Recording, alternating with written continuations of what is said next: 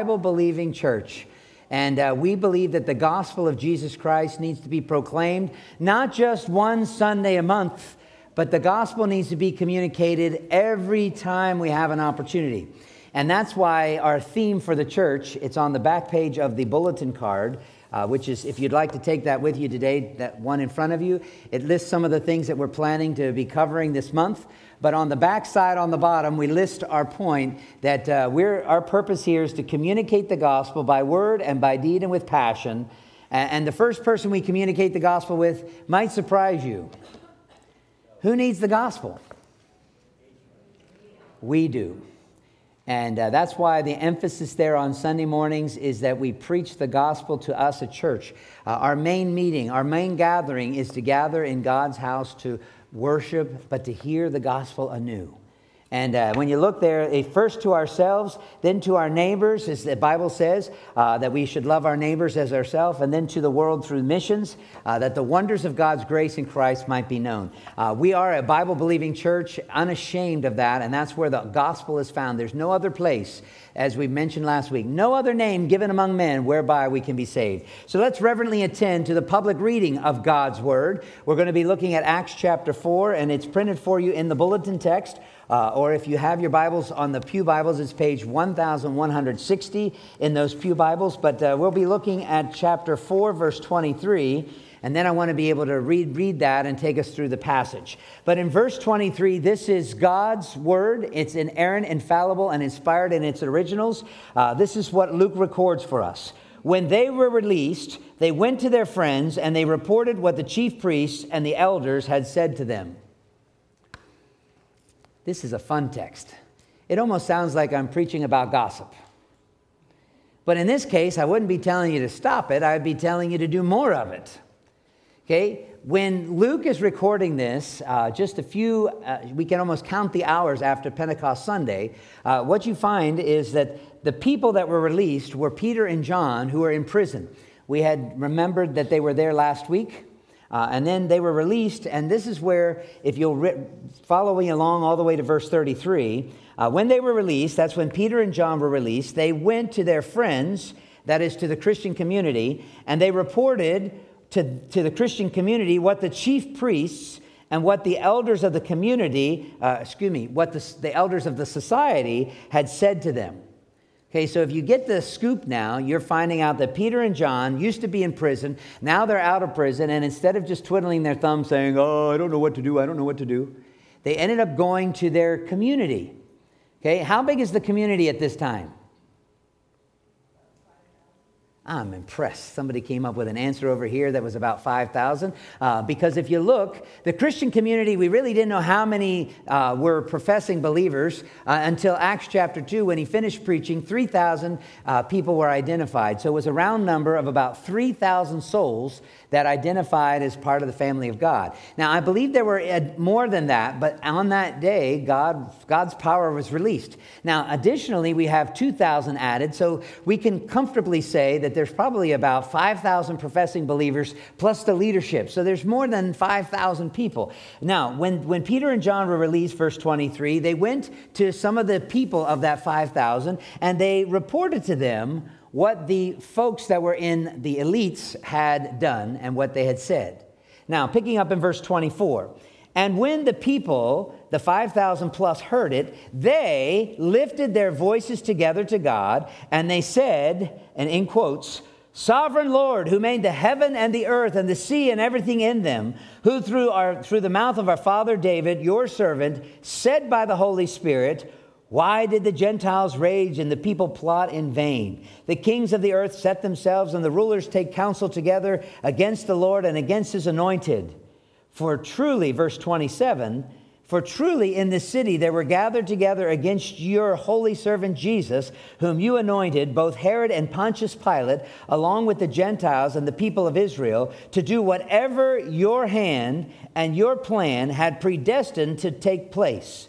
And now, Lord, look upon their threat and grant to your servants to continue to speak your word with boldness, with all boldness. Verse 30 While you stretch out your hand to heal, and signs and wonders are performed through the name of your holy servant Jesus. And when they had prayed, and the place in which they were gathered together was shaken, then they were all filled with the Spirit and continued to speak the word of God with boldness. Now, the number of those who believed were of one heart and soul, and no one said that any of the things that belonged to him was his own, but they had everything in common. And with great power, the apostles were giving their testimony to the resurrection of the Lord Jesus and great grace was upon them all. Great grace was upon them all. Now, when you realize this is not only history, it is his story. We believe that this is the inerrant, infallible, inspired, word because God wanted us to know these things. And so it was through Luke uh, who, who became a Christian. We in, are introduced to him in Acts chapter 16. But when Luke followed Paul around, Luke actually was given the task of writing a record of the things that happened to Jesus, uh, which he did in the Gospel of Luke. And then he continued to write that record about the Acts of the Apostles. And so when we look at the book of Acts, Luke fills us in with some of the details about what happened.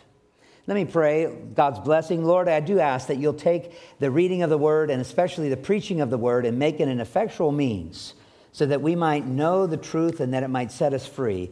Uh, oh Lord, I pray that the power that you've promised would not be something that we would be afraid of, but will be something that we enjoy. We pray this in Jesus' name. Amen. On the back of the bulletin card, I have a couple of verses there for this series that I've been reading, which is from Matthew 24 and from Acts 1 8. I want you to get the helicopter view context. In Matthew 24, Jesus looked at his disciples and he said, They will deliver you up to tribulation. This is verses 9 through 14.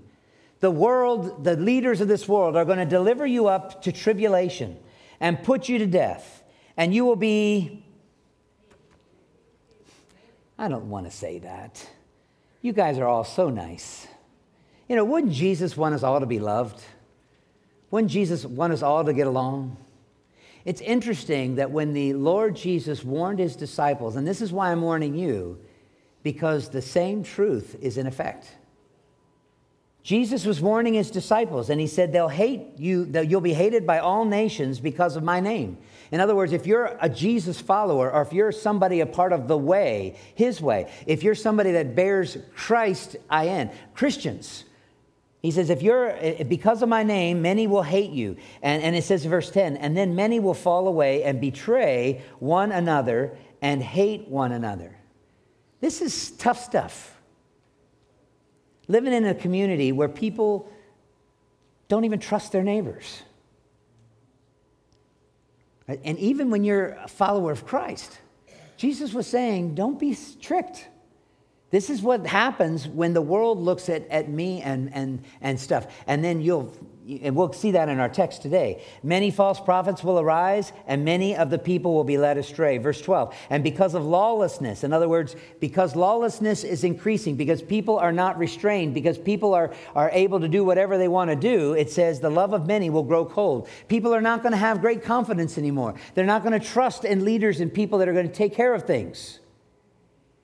Does that seem oddly familiar in 2021?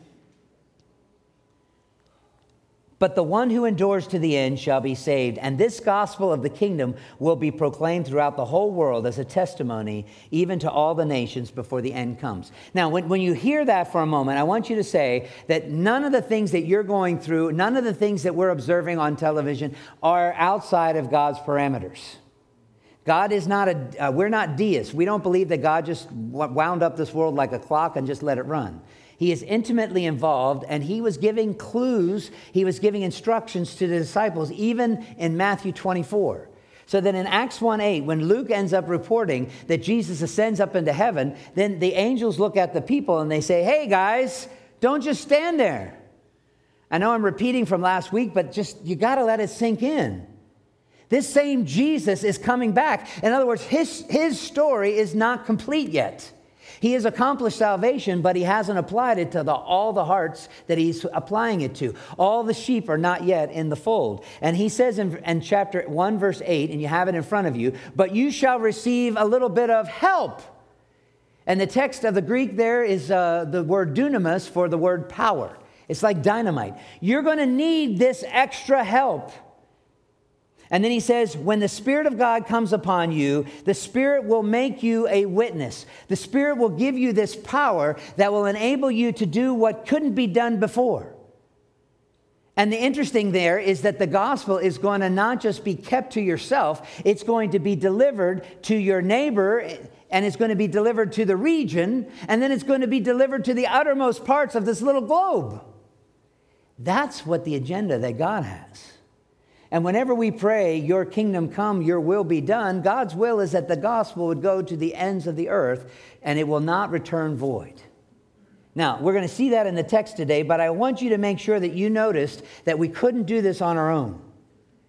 You are powerless to do this mission. And that's why the Holy Spirit was going to release power so that in this New Testament era, we would be able to see the gospel go out in ways that that would amaze people. Now, with that in mind, I want to be able to now take you to our text today. In Acts chapter 4, uh, we've already seen this power beginning to be unleashed. The power unleashed through the preacher in chapter 2. In chapter 3, the power was unleashed to be able to heal somebody that was broken.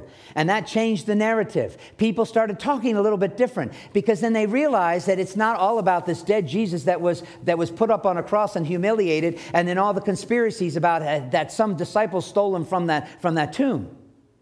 All of that was the narrative until Peter and John come in. And, and, and, I mean, of course, the preaching went out boldly, but then the next day you hear, wow, wow.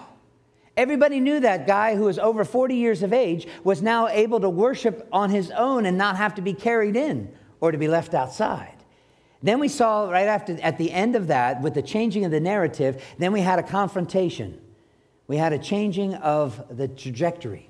The religious leaders and all thought they had everything under control. They were trying to have the Pax Romana. They were trying to keep peace. Uh, the peace of Rome was supposed to keep the peace of Jerusalem, and it was supposed to keep peace everywhere. And for your own good, you needed to shut up and you needed to get in line and you needed to do exactly what you were told to do.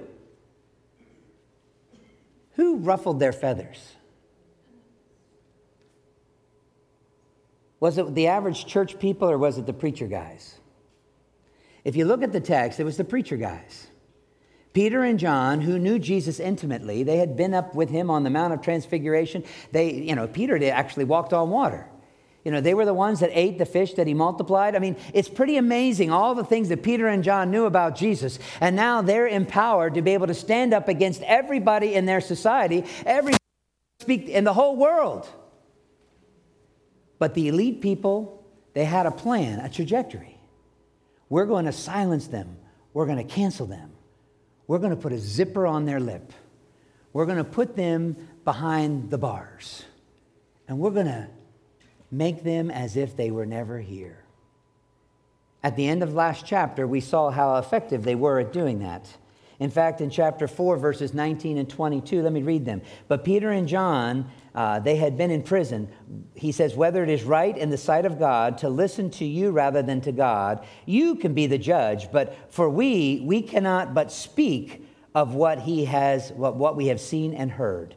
Now, Peter and John, they were not afraid to say, Hey, you can tell us all the things that you want to tell us, but we're going to speak about the truth. We've seen it with our own eyes. We're speaking about what we know from our own experience. We know Jesus Christ. Now, for that, they were put in jail and they were beaten, and they, it, was, it was a pretty, pretty bad time. Now, we pick up our text, if you will, in chapter 4, verse 23. They finally are released from prison. They had been there overnight, and now they're let go. Uh, and when they, when they got out, this is when the trouble starts to brew again. You would think that people that have been having their, slap, their wrists slapped and slapped and slapped, that they would stop doing it. You know, you don't want your wrist slapped again, you'd, you'd stop doing it. Peter and John, right when they get out, they're not going to put the zipper on the lip. They're not going to self counsel. They go out there, and this is where the text picks up. When they were released, they went to their friends, to the Christian community, and they reported to, to the Christian community all the things that the elites had done and what they had said.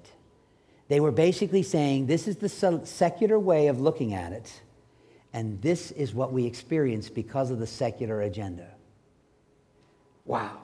Now, by way of introduction, I just simply want to say this is that we haven't really talked about the average person these days. The average person in that first century, uh, they had just, uh, they were all alive. I mean, if you were, if I was standing there in front of the crowd and I say, how many of you didn't see Jesus hanging on the cross? I think almost all of them would have seen it. It was a spectacle. It was no small thing. Everybody was very familiar. And if you had seen Jesus with your own eyes, I mean, I can only imagine that it was like the Passion movie that Mel Gibson put out. Some of you couldn't even watch that. It's so violent, it's so difficult that it's rated R. And some people don't even want their kids to have to endure that kind of misery, the suffering that Jesus went through. But if you were there in that era, 50 days earlier or 55 days earlier, you could have seen with your own eyes the suffering of the Savior. And you would have recognized that Isaiah was right in chapter 53. Who would believe it? He was bruised for our iniquities. The chastisement for our peace was laid upon him, and with his stripes, he was pierced. He was beaten. He was smitten, despised, and rejected. And we esteemed him not. That's the situation that you find it. Now, things are changing. The power of God is being unleashed. And the folks there, they were uninformed. That was one of their problems. Secondly, they were not engaging in prayer right now. And thirdly, they didn't really know what the Christian community was like.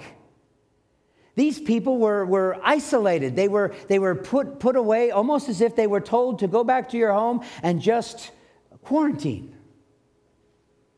Just stay isolated. Now, what happens when you pull people away? Well, I liken it to the, the illustration of trying to have a little bonfire.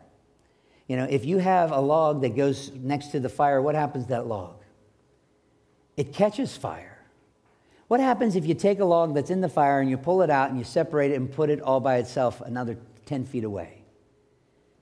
It's going to go out pretty quick.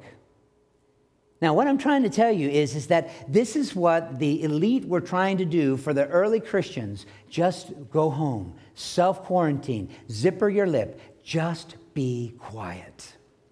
Now, the power that comes to these people comes in three ways. And if you're following along with me, you'll be able to see it. You can even see it in your notes. Uh, the three ways that the power is unleashed uh, it is first by God giving, by God providing firsthand information to the people. So the first thing is God gives them information. The second thing, if you're point two, God gives power to the people through praying, through prayerful application. And we're going to ex- examine that very quickly in a few moments. But the third way that the power of the Holy Spirit comes upon these people is that they enjoy this thing called the unity of community. It is the blessing of grace because they are in community. They're not isolated. They're not left alone. They're not the log that's away from the fire. And when you look at this beautiful dynamic, you would have never expected this to happen the night before when your preacher man was thrown into prison. When the religious community were saying, You better not speak. So here we are, first point. The people didn't know where Peter and John were. They didn't even know if Peter and John were still alive. What did they know? How many of them do you think memorized uh, Philippians 1 6? That God is faithful, that He'll start the work and finish it? Come on, you know the answer. It hadn't been written yet. Okay? They certainly couldn't quote Paul uh, when Paul hadn't even been converted until chapter 9. Okay? So what I'm trying to tell you is the only thing these people had was the Old Testament scrolls. And how many of them, how many of them do you think had a copy of it uh, at home? I mean, it was a pretty good accomplishment if they could have read it in Hebrew. But I mean, those scrolls, they were special, and, and I mean, uh, you just didn't get your hands on one of them. Since Xerox machines hadn't been uh, invented, the printing press hadn't been done, I mean, people didn't have the Word of God. So, what did they know? I want you to know something. They knew some of the Bible. How do I know they knew some of the Bible? because they were quoting it in their prayer. It's awesome to be able to quote from the Psalms. You don't quote from the Psalms if you don't know the Psalms.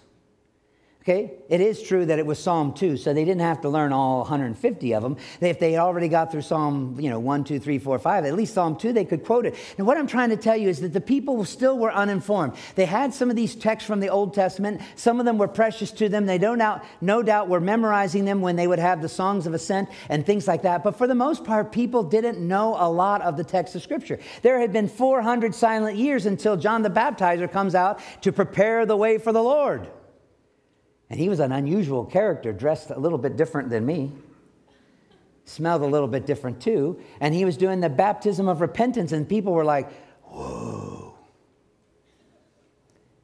But John had to decrease so that Jesus could increase because the focus was not on John, it was on Christ. And that's why we get this focus with Peter on Christ again. But the people, they, they had just seen the Christ crucified, they had just seen everything fall apart. They had seen him put into a tomb, and it was like the life was drained out of them. Now, in those last 50 days, from, from the Passover to the, to the, uh, uh, to the ascent, from the ascension to the to Pentecost, you have Jesus doing some neat things.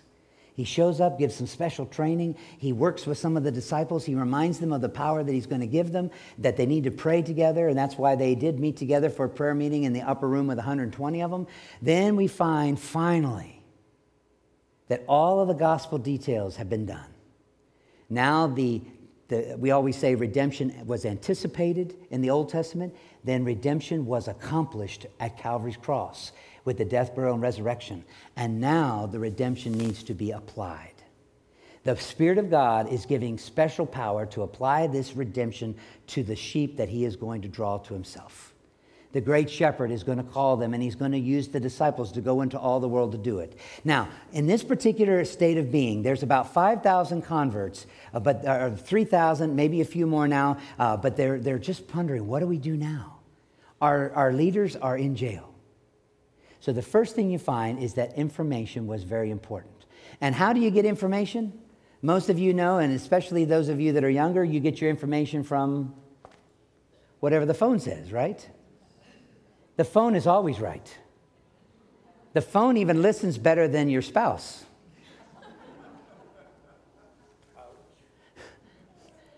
The phone is not where you should be getting your information. They got their information from these two individuals who had firsthand experience of the culture. Peter and John had been in prison. Peter and John had been with the elites. Peter and John had studied what was going on in society. And Peter and John are released. And what do Peter and John do? They inform the people of God. I want to encourage you be careful what your ears are listening to. Or, as I like to say, whose voice are you paying attention to?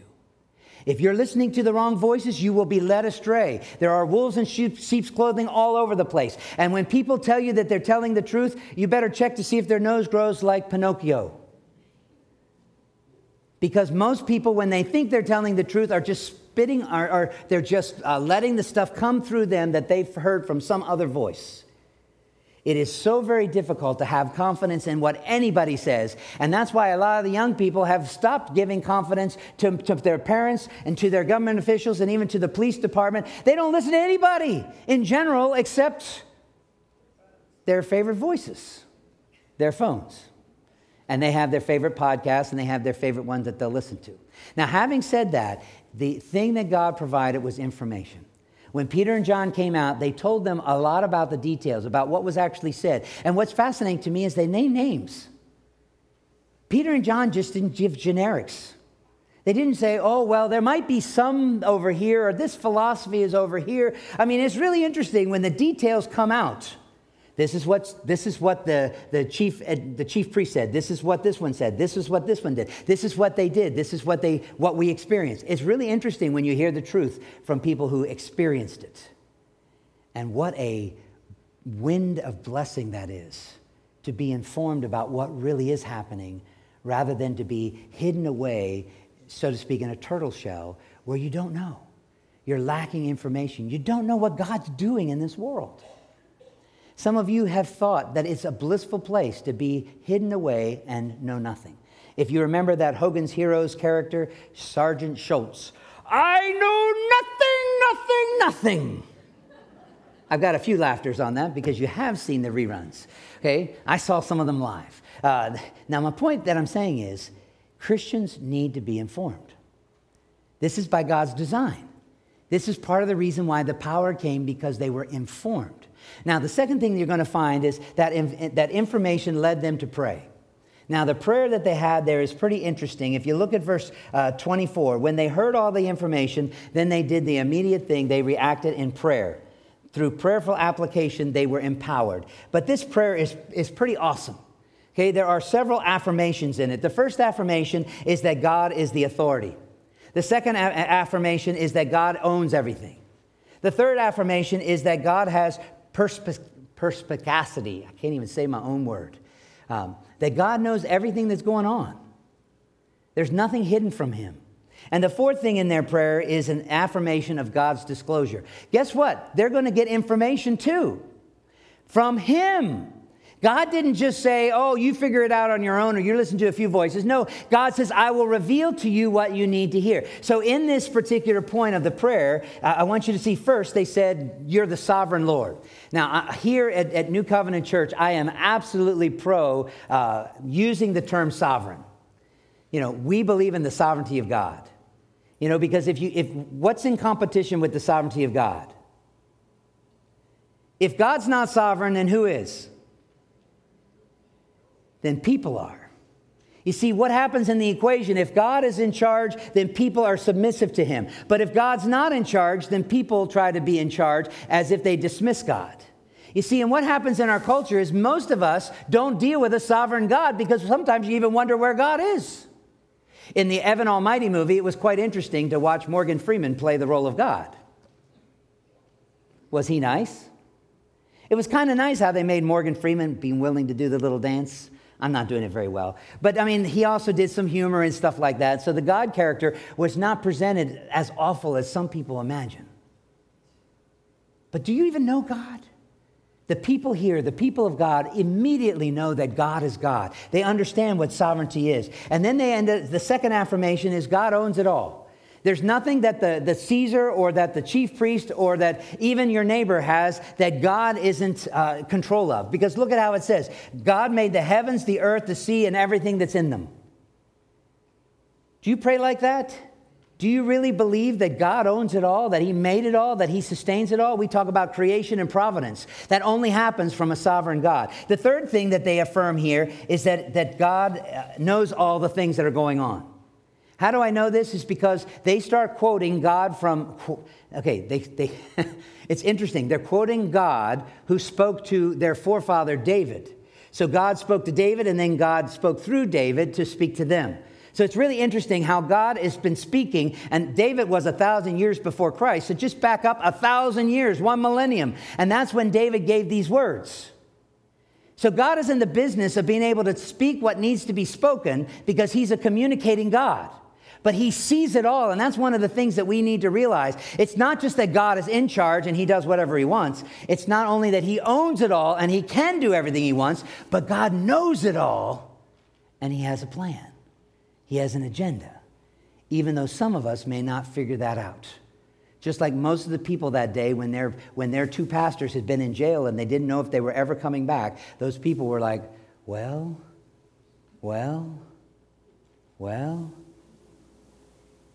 They knew God, but I think they doubted God until they saw God, God's handiwork, his fingerprints on things, the affirmation of God's disclosure. If you look here at what was said, and this is one of the reasons I was drawn to this whole passage of, of Acts 3, 4, and 5, is that I'm, my theme verse since the election has been to go to Psalm 2. Why do the heathen rage? Why do the secular people imagine all this stuff? Why do the leaders of the societies and even the, the, of the countries, the prime ministers as well as the, the people running the states and running the school systems, why do they all imagine that Christianity is so bad? Why do they want to cast away their cords of Christianity from their plans? And they're raging at it. In other words, it's not like saying, oh, well, you know, that, like that Humpty Dumpty character or whatever, Huckleberry Finn. It's not like they're just going through wondering. No, they're raging. There is, a, there is a, a manifest destiny that they're going to eradicate God from our country, from our world. They don't like in God we trust on our money. because they don't know God and they don't trust Him. And so, as a result, they trust government, they trust the elites, they trust the agenda that they have. And that fits with what David encountered back in Psalm 2. Why is the secular world engaged in this ungodly maneuver? It's because they don't know God. The reason I like Psalm 2, though, is not that it just paints the reality of life in this, in this fallen world. The reason I like Psalm 2 is because after he explains that, he, it's not a dead end. He that sits in the heavens what does he do? He laughs. Now, the only way that God can sit in the heavens and laugh is because He is sovereign, because He made the heavens and the earth and the sea and all that in them is, and it is because He knows everything that's going on. Isn't it amazing? That the same sovereign understanding is the same thing that should encourage us today, and that's why they came to understand these things through this prayerful application. Now, I want to go, go on a little bit further and say when they got all this, uh, this group was encouraged because of the Word of God. The Word of God that was given in the past, a thousand years ago, was the same Word of God that was being applied today. And how do we know that they were applying it today? Why did you, how do you know they believed it? If you look at the text, let me read it for you in verse 27. He says, after they quoted the text, they said, Yes, even in this city where we're gathered together, in other words, you can see them scratching their head saying, hey, that applies right now. You know, the people around here, they're, they're gathered against your holy servant Jesus, the one that you anointed as the Christ, the Christos. He says, and then they name the names. Yes, that politician named Herod. Oh, that politician named uh, Pontius Pilate. Uh, and then they said, oh, yeah, and there were even some other Gentiles, some other people who, who are in positions of leadership, and, and, and even those people that were in some leadership roles in Israel in our own kind of local locality. He says, Oh, yeah, those people, they're trying to get rid of that Jesus character too. Verse 28 Those people are the ones who are raging. Those are the people that have set themselves against the Lord's anointed. And they are doing whatever, oh, this is the tricky part. You got it in front of you? To do whatever your hand, O God, and your plan, O God, had predestined take place. I don't know about you, but there's a lot of people in 2021 that don't believe that God's in control of anything. There's a lot of people are saying, I'm not going to go back to that church, or I'm not going to any church, I'm not going to darken the door of a church because if this is what happens, then there must not be a God. The problem is they don't understand what God has predetermined. I can clearly tell you that God did not predetermine that things would all be, that, that, that everything is going to be bad, bad, bad. The emphasis of the predetermination is that God has an agenda to save the lost, to, and to bring in all of the sheep that are supposed to come into the fold. When Jesus said, I'm the great shepherd in John 10, all my sheep will hear my voice and they will follow me. God has a plan to include the adoption of a lot of children into the family of God. They're going to be numerous, and, and He's going to accomplish that purpose. But until he accomplished that purpose, the world is on a, uh, on, a, on a trajectory that is destructive. Because when people do what's right in their own eyes, according to Proverbs 14 12, it leads to destruction. How many people around you are leaning on their own understanding? Even Proverbs 3, 5, and 6, the one that everybody knows, you've heard me quote it a thousand times, uh, where it says, Trust in the Lord with all your heart and don't lean on your own thoughts. You see, we're all so prone to lean on our own thoughts and not acknowledge God in all of our ways. And as a result, we have crooked paths. But when we trust the Lord and acknowledge Him, he, he puts light in front of us and shows us the way. And that's what He's been doing to the people there who had been without information, and now they, are, they had been without prayer, and now they're praying. And in praying, they're seeing the truth of the Scripture. They're seeing how it's being applied, and it's really cool. But the third thing they get is the God empowered them to experience the grace of community. They have been isolated, they have been jokingly quarantined. They have been canceled and silenced. They don't even have social media. Can you imagine life without social media? They don't even have a cell phone. They don't even have a landline. They don't even have a dial up. How do you get the word out? And it's in this that the community was finally being experienced. Before this time, the people had heard about the truth of Christ, but they didn't, they didn't experience the, the, what it means to be a part of the body of Christ. This was new to them. I mean, they've been hiding. They've been, they, they're, they're, they're barely getting their own families together, but they haven't seen the group of community together. And now in chapter 4, after they see these things and in their prayer requests, uh, they are going to see it. They had just prayed after they recognized the truth of Scripture. They had prayed that the Word of God would continue. They had prayed that their leaders would not get shy. And they had prayed that God would continue the ministry of brokenness, uh, uh, uh the ministry of healing brokenness. All of that's in verses 29 and 30. Uh, but if you look at verse 31 to 33, and this is the final point of the sermon, uh, which is wrapping things up about the unity and community, listen to how it all unfolds. After they had prayed, the place in which they were gathered was shaken. Okay? They, we don't know if it was an earthquake. Uh, doesn't have to be an earthquake, but the people all felt some shaking. In other words, something was happening. Okay? Now, they were all filled with the Holy Spirit.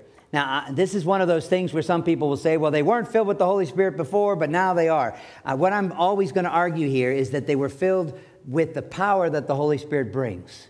Nobody can receive Christ without the Holy Spirit.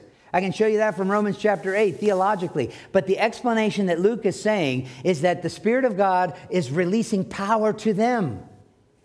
They're filled, they're feeling this power. It's, it's, it's, it's unusual, it's something new, okay? And it says they were filled with the Spirit's power. They continued to speak. This is where some people will say, oh, they all spoke in tongues. Is that what the text says? No, what did they speak? They spoke the scriptures. Now, mind you, they're speaking the Old Testament scriptures because at this point in time, not any of the scriptures have been written. This is only AD 33. The first ones to be written is maybe AD 50, AD 49, the book of Galatians, or the book of James. So there's no New Testament scripture being written, but they all were very familiar with their own hearing of what Jesus had said. And the Holy Spirit was going to bring to remembrance the things that Jesus had said. So even though they hadn't been written down, they would have great recall.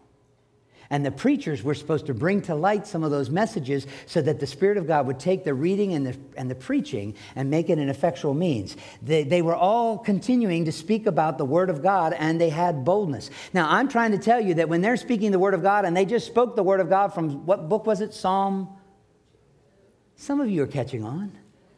They were reading the Old Testament. It was familiar to them. And, and God had given them the recollection of it when they got to praying. And the next thing you know, they're talking to each other about the Word of God. Can you imagine? It's almost like having the fourth point before we ever did a fourth point. The fourth point is to go away from today's service and talk about the Word of God with your family members, with your loved ones, with your neighbors, and maybe even with the lost. This is what's so interesting that the, the power of God comes and the word of God is treasured. It's precious. It's on their lips. It's in their thoughts. And, and then the next thing comes in, is, and in verse 32, now the number, the full number of those who believed were of one heart and soul. Now this is amazing because in this common, in 2021, after that last election, you would think that everybody in the whole globe believes in communism now. You would have it that, that we need to have all equal outcomes that everybody needs to have the same, same, same, same, same. You need all to have the same health care. You need all to have the same income. You need all to have the same uh, words. You're no longer boys and girls. You're just all just people or persons, or as the one consortium locally calls them, you're just friends. You see, everything is, all of the things have to just be eliminated so you can have all this thing in common. Now, some people think that this text is the one that supports this. And I want you to say, eh, it's not. Listen to what the text here says. And when they had prayed, the place was shaken, the Spirit of God comes upon them, and they continue to study the Word of God. In verse 32, now the full number of these people, they were in one accord. They were, they were functioning with one heart and one soul. Now, this is new. This is new. Now, just imagine for a few moments. We just experienced the joy with Verna and with Christian.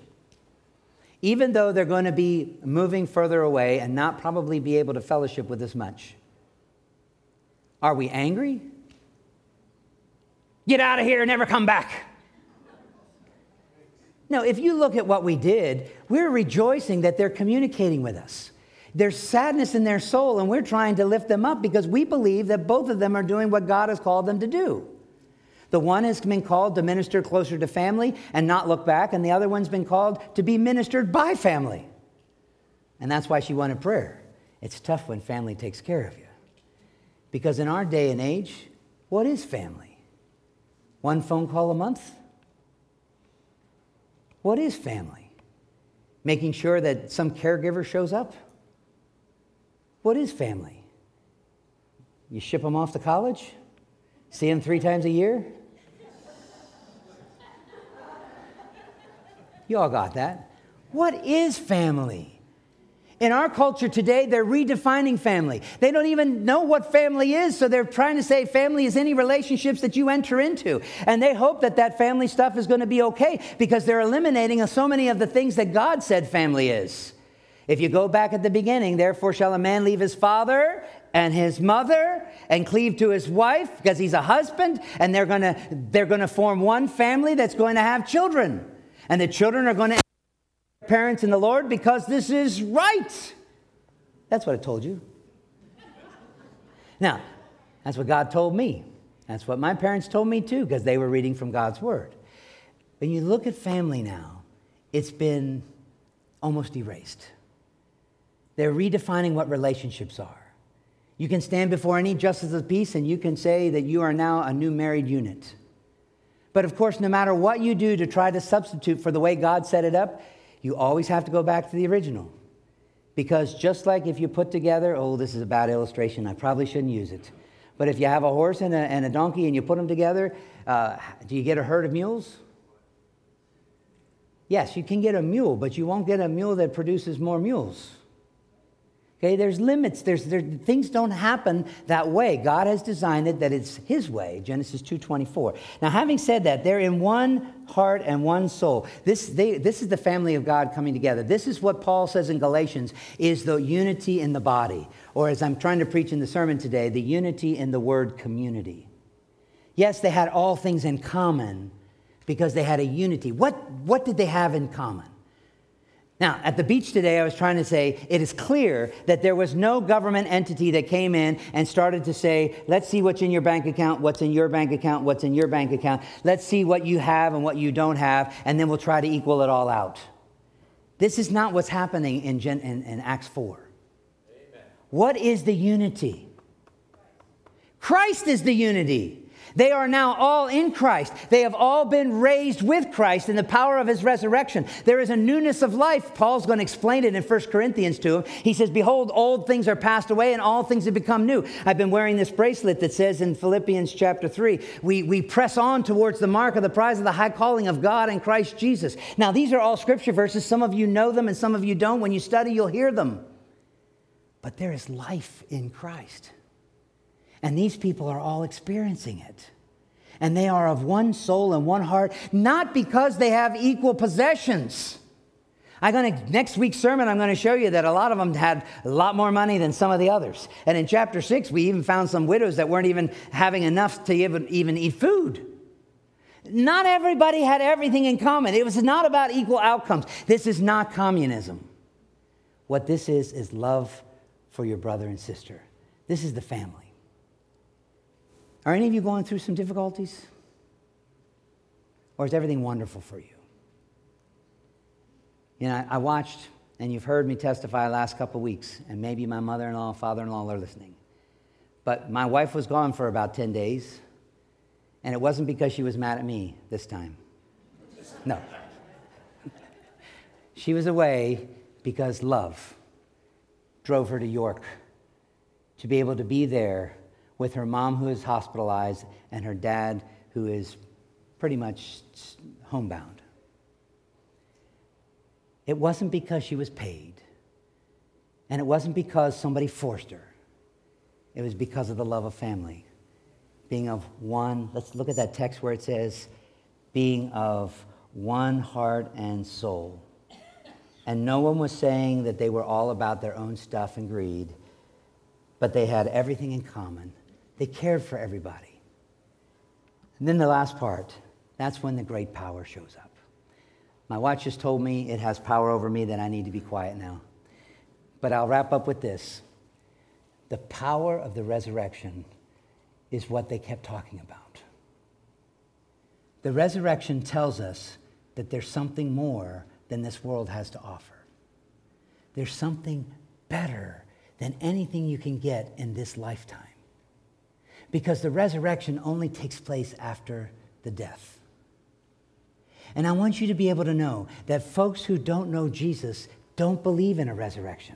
They don't have a hope when, they, when you quote for them John chapter 14, uh, verses 1 through 6, you know, let not your heart be troubled. You believe in God, believe also in me. In my Father's house are many mansions. I go to prepare a place for you. And if I go and prepare a place for you, I will come again and receive you to myself, that where I'm going, you may be also. You see, if you don't believe in the resurrection, that's a lot of baloney.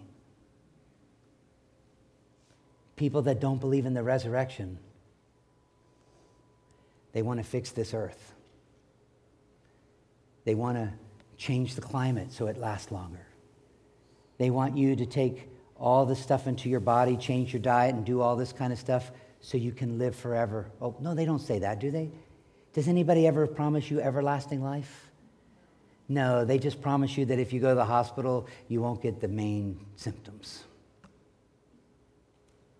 I want you to know that there is a promise that is everlasting. And with great power, these preachers were giving their testimony about the resurrection of Jesus Christ. And when you focus on what Jesus has prepared for you,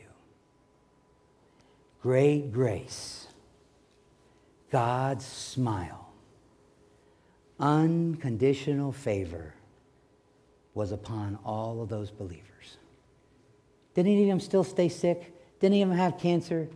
Did any of them still lose their hair? I don't, I mean, I can tell you that I don't think they, I don't think all those things were fixed because their focus was fixed on the resurrection.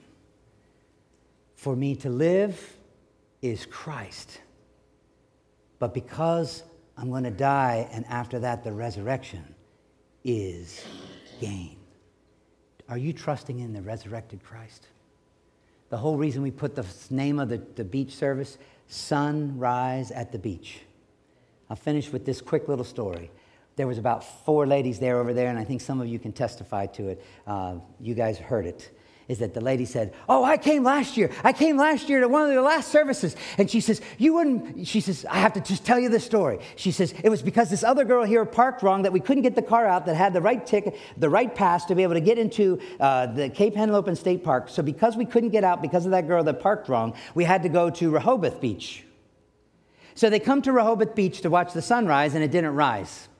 In other words, it rose behind clouds and they didn't get to see it. And she's a grumpy Gus. And so there she is at the beach last year and she's looking for the sunrise. And as she turns around, and because someone said there was a glimpse of some sunlight, then she turned around and she saw one of our people putting the 12 foot cross up on the beach.